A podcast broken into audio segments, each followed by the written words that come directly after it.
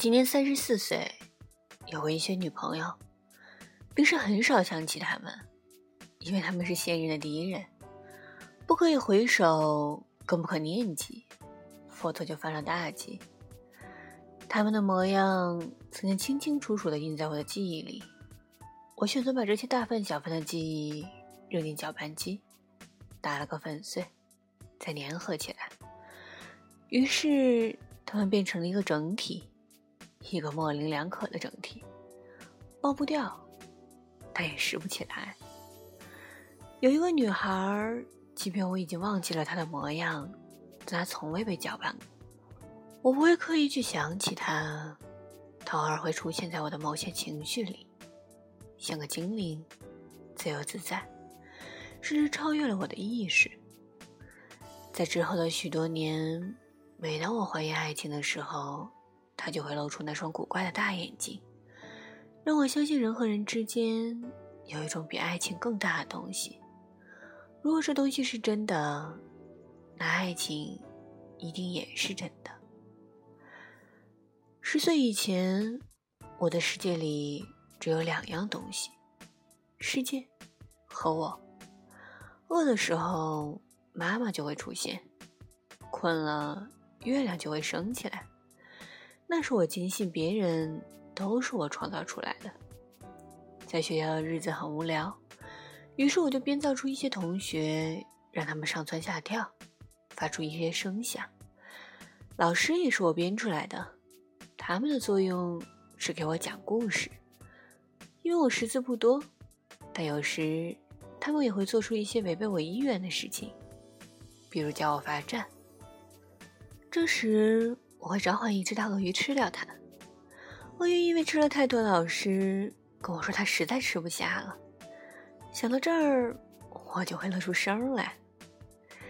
虽然我主宰了世界，但却导致一个问题：我没有朋友。我乐于观察他们，但却很害怕与他们讲话。这些人本该是我脑袋里的肥皂泡，可一说话，泡泡就破了。这让我很紧张，所以我一直努力与他们保持距离，让他们不要乱跑，尽量待在我的想象里。我最自在的时候是每周一的钢琴课，那时我刚学会骑车，勉勉强强能够够到脚蹬子，慢悠悠的向前再向前，但心已经飞到了钢琴老师的家。她是一个动画片里走出来的老奶奶。穿着一件灰白色的开衫麻衣，厚厚的花镜挂在脖子上，拿起来再放下去，好像看到的是两个世界。他从不跟我讲话，他只和钢琴讲话。为了让我理解一段曲子，他甚至还要演上一段戏，弓起背，猫起腰，然后将这些内心的音符一个个敲在黑白相间的琴键上。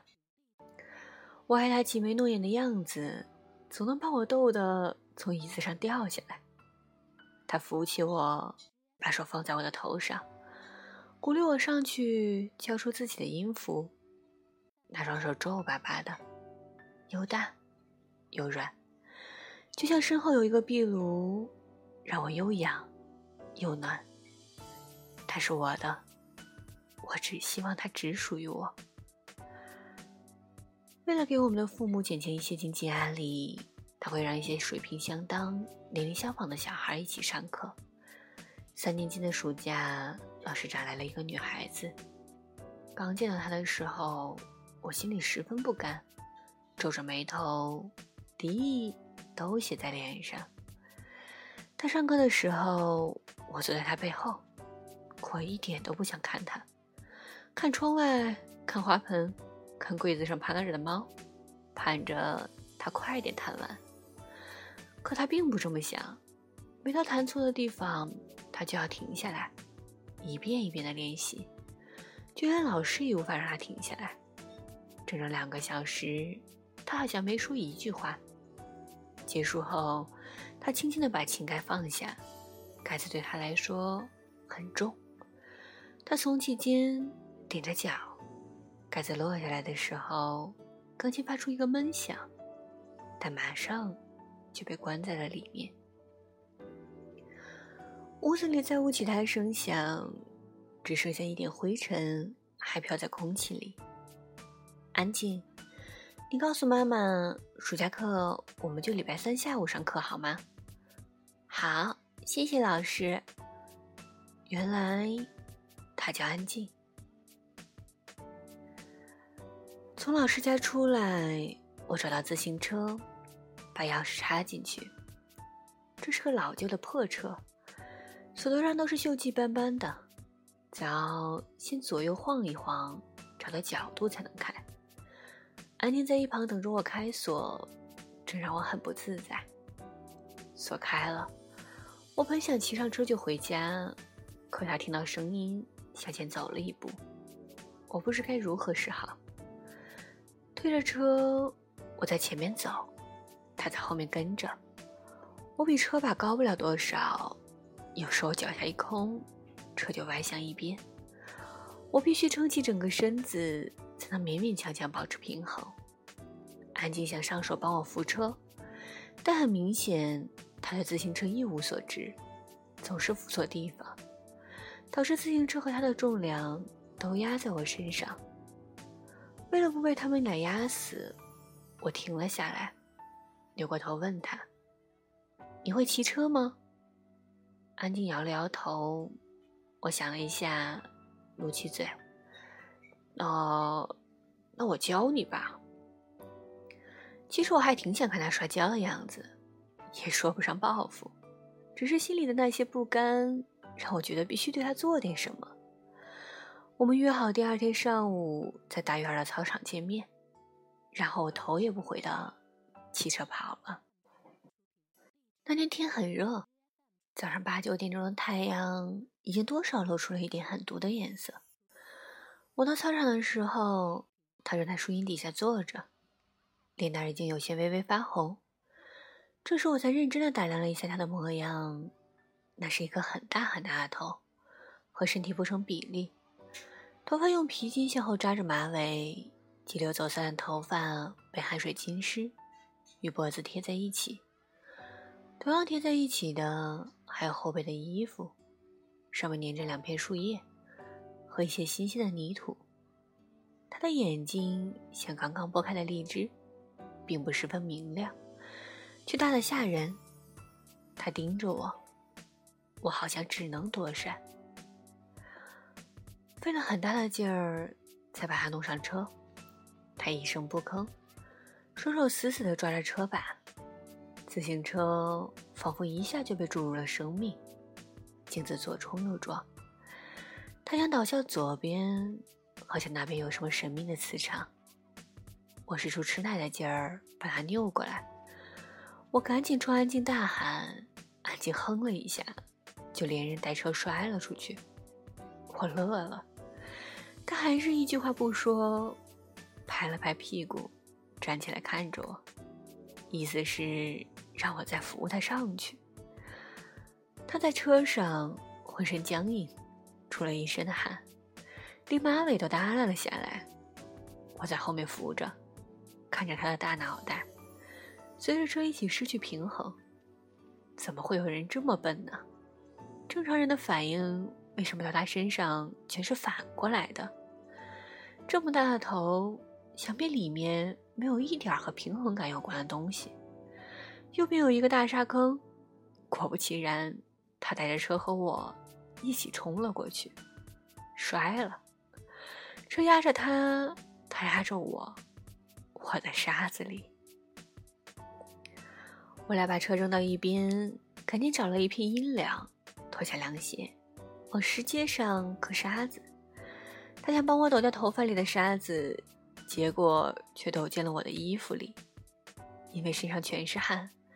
沙子粘在身上，难受极了。他笑了，轻轻地扬起眼角。他笑的时候，眼里全是水。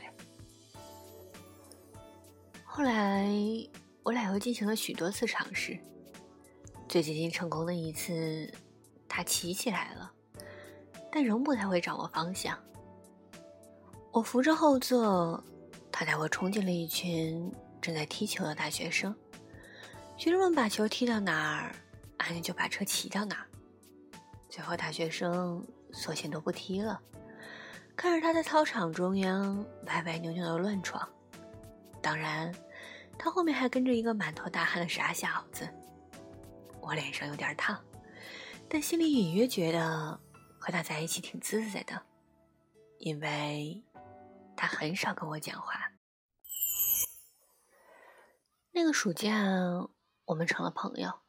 后来我知道了，他和我一样都没有爸爸。我还知道了，他和我在同一所学校，不同班级。他带我去他家后面的小花园，说是花园，其实就是一堆没人打理的树丛。一棵很粗壮的梧桐树，旁边长满了杂乱无章的迎春藤，正好可以容纳我们在里面钻来钻去。在迷宫里。我们与世隔绝。天气实在热得难熬，我俩就抱着那棵梧桐树，两个人正好可以围成一圈。光滑的树皮贴在脸上，凉飕飕的，一直能渗到心里。我们还是很少说话，静静的和这棵大树在一起，浪费时间。后来天气凉快一些，我们一起去我家的楼顶玩。那里有我的秘密基地，一个用木箱子搭起的小棚子。我在里面藏了不少小人书，《隋唐演义》《杨家将》。有时我看的兴起，还会跳起来给他演上一段。抄起一根破棍子，吼吼哈嘿，在战场上抵抗外敌，时不时还牺牲一下，表现男儿的骨气。我没有台词，他也只是轻轻的笑。我们仍然很少说话。安静拿了一些书过来，都是些女孩的玩意儿。那个小破棚子自从他来了以后，变得干净了许多，这让我感到一种异样的困惑。以前看书都只能坐在砖头上，他也不知道从哪找来一些床单，把棚子布置了一下，后来就能靠着看书了。即便这样，我还是习惯蹲在砖头上。开学了，他每天都在学校门口，站在远离人群的地方等我一起回家。一出校门，我很快就能把他从喧嚣中剥离开来，因为他太特别了。顶着大大的脑袋看天上的云彩，数地上的蚂蚁。他并不会来迎我，就在角落里等我过去。回家的路上，我们还是无话。一直走到要分开的地方，才开始商量着明天去哪儿玩。后来男同学们开始议论我，因为我没有朋友，所以没人为我撑腰。大家都像得了什么传染病一样，每天一定要对我说一些奇怪的话。可能在他们看来，和女孩玩是一件很丢人的事。开始我只觉得疑惑，总想找个人问问为什么，但我找不到答案。只能这样糊涂的挨下去。我害怕与人讲话。自从我成了他们的议论对象，上学对我来说就变成一件紧张的事儿。我的世界乱套了，所有这些奇怪的人都不受我的控制，在眼前窜来窜去。为了结束这场灾难，我决定放学不和安静一起回家了。他还是在老地方等我。我望过去。他并没有发现，我把头埋起来，双手勒紧书包带，快步向家的方向走去。二十米，五十米，好像已经甩远了。一侧头，我发现他在街的对面，一边追一边死死地看着我，生怕我凭空消失。我停下来，他也赶紧停下来，中间隔了一个马路。他丝毫没有要过来的意思，就站在那里，用那双古怪的大眼睛向我刺来。我觉得有些喘不上气，下意识的看了看周围，两只脚却长在了地上。就这样，我俩隔着一条马路，凝视着，喘着粗气，像以前一样的无话。但不同的是，这次我俩。都很不自在。接下来的几天，我再没看到他。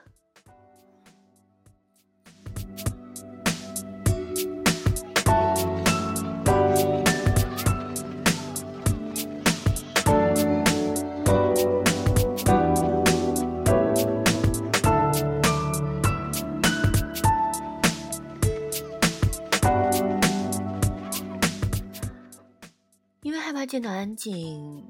我装病逃了两节钢琴课，后来我妈忍无可忍，逼我去上课。推开琴房，只有老师一个人。他看我愣在那里半天不动，就赶忙解释说：“以后还是我一个人上课，安静不会再来了。”我上了一堂心不在焉的课，就连老师最拿手的把戏都变得十分无味。下课时，我忍不住问他安静的去向。他说：“安静的妈妈准备带他移民美国，下个月就走。”后来我去学校找他，他已经退学了。我想见他，但我完全不知道见到他要说什么。他刺向我的眼神，我没法忘掉，总觉得有件事没做完。但那到底是什么事呢？我不知道，我不知道。但我必须要见他。见了他，也许就知道了。后来，我每天放学都会去他家楼下，等了几天，连个人影都没看到。我不知道他家住几门几号，很多次我都想鼓起劲儿，问一问进进出出的邻居，有没有人认识他。一看见人，我就扑上去，然后张着嘴，半天说不出话。先是脑门发紧，然后手脚发麻。他们看着我，我就更紧张，扭头跑走。我失败了。我失败了吗？一定还有办法。我坐在他家楼下那棵梧桐树下。既然这是他的秘密花园，那他一定会回来。于是我从家拿了一把刻刀，准备在树上。留句话给他，但跟他说些什么好呢？我在那儿坐了一下午，也没想出个一二三，最后只能在树皮上刻下一行歪歪扭扭的字：“我来找过你。”我又有了一点希望，一放学就跑到这棵树下，看看他有没有回复。吃完晚饭，我拿着手电筒回到这棵树前，一直等到深夜。等他的时候，我幻想了许多种可能，但无论哪一种，都不能让这件事画上句号。我靠在树上，初秋的夜有些凉，我的心却一天比一天焦热。一个月过去了，我没等到他。也没收到任何他的留言。那年，我十岁。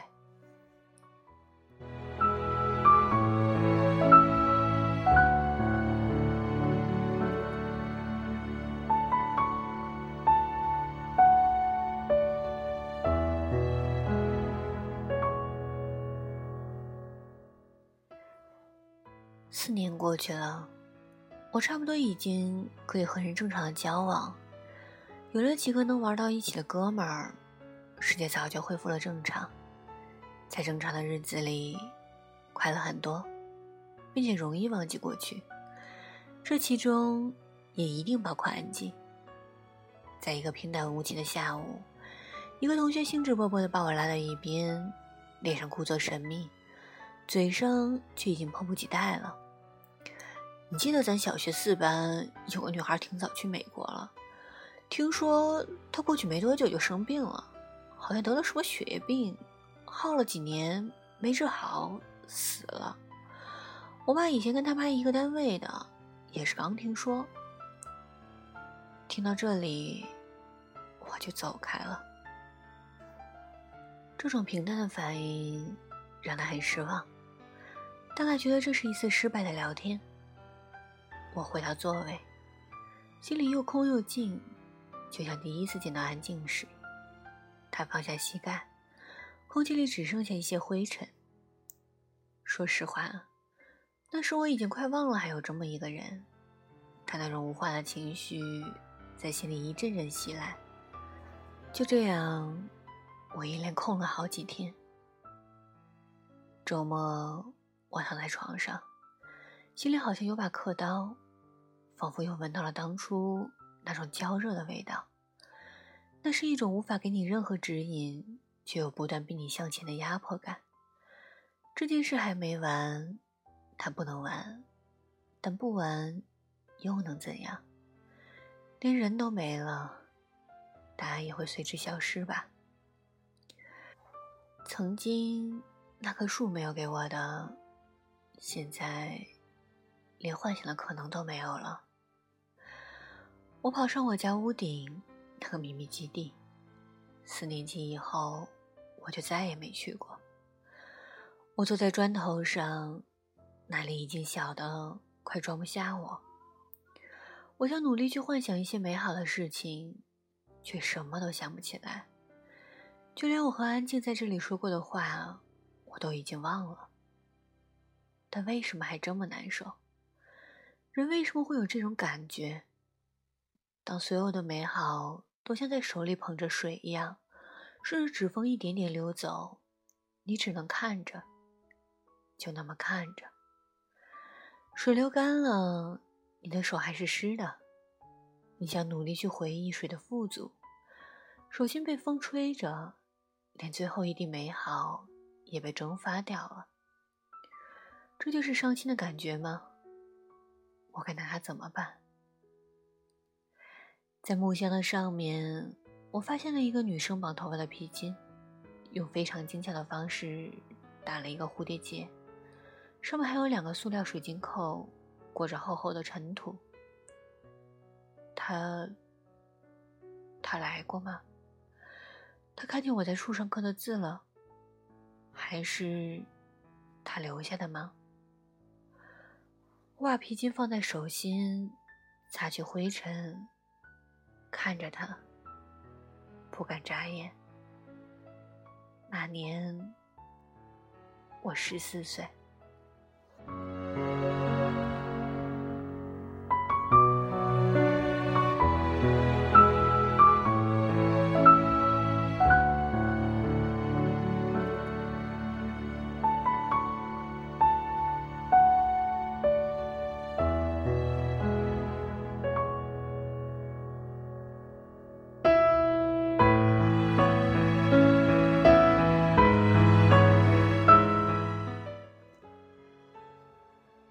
时至今日，我仍然相信那朵蝴蝶结就是安静给我留下的话。我已经记不清它长什么样，这些记忆哪些是幻想，哪些是现实？我们真的在操场上骑过车吗？我真的在树下等过他吗？甚至他的死讯，我都开始心存疑问。唯一能确定的，就是他叫安静。他有一个大大的脑袋和一双古怪的眼睛。他是第一个走进我世界的人。有一天，我会不可避免的把他彻底忘记，但不知道那是何年何月。今年我三十四岁。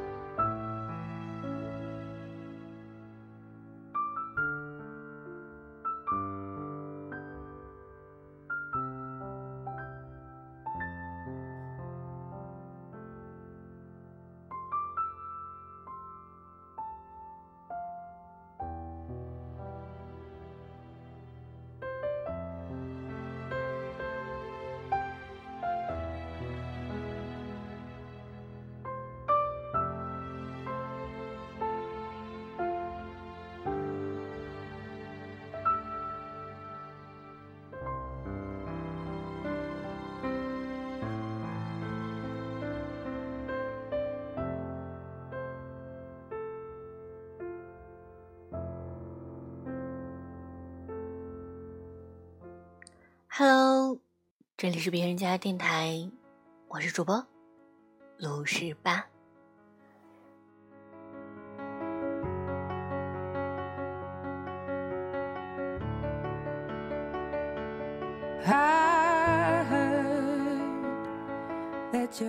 这个故事出自一个我非常喜欢的公众号，叫“酸柿子”。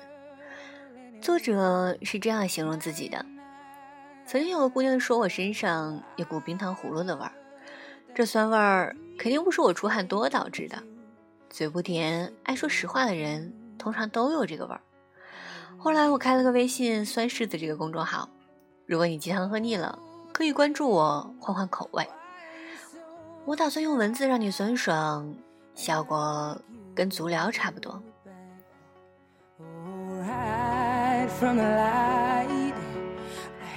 我最先被他俘获是看了一个他关于地铁里的文章，然后我忽然觉得这个人好有趣啊！这次他写的故事会和他平时的风格不太一样，但是却很打我的内心。不知道会不会是他的真实故事？不知道是不是他说的那个曾经有个姑娘。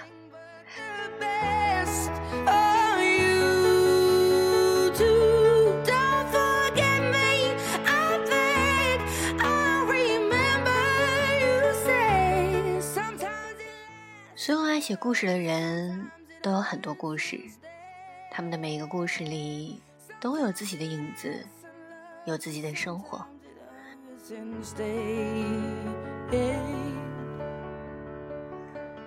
同样，这个世界很大，所以有很多相似的事情都在发生。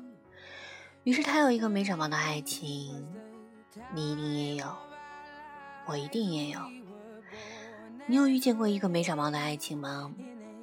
你后来遇见的人，是不是都和他有三分相像呢？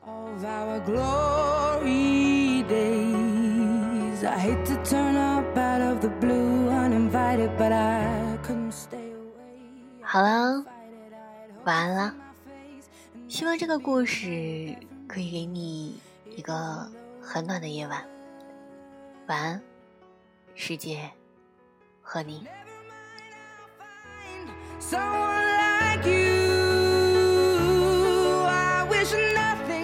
这首歌呢，就是我前两天直播所说的那首《Someone Like You》，也希望你们会喜欢。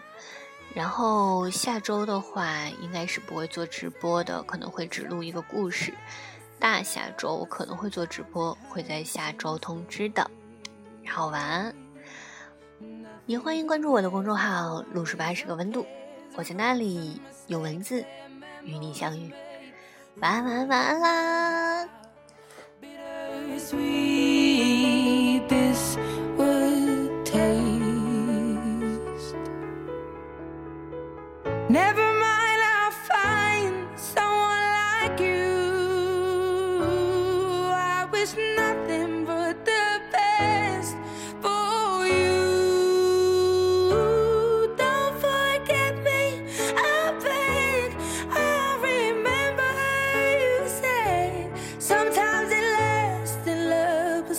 sometimes it hurts instead.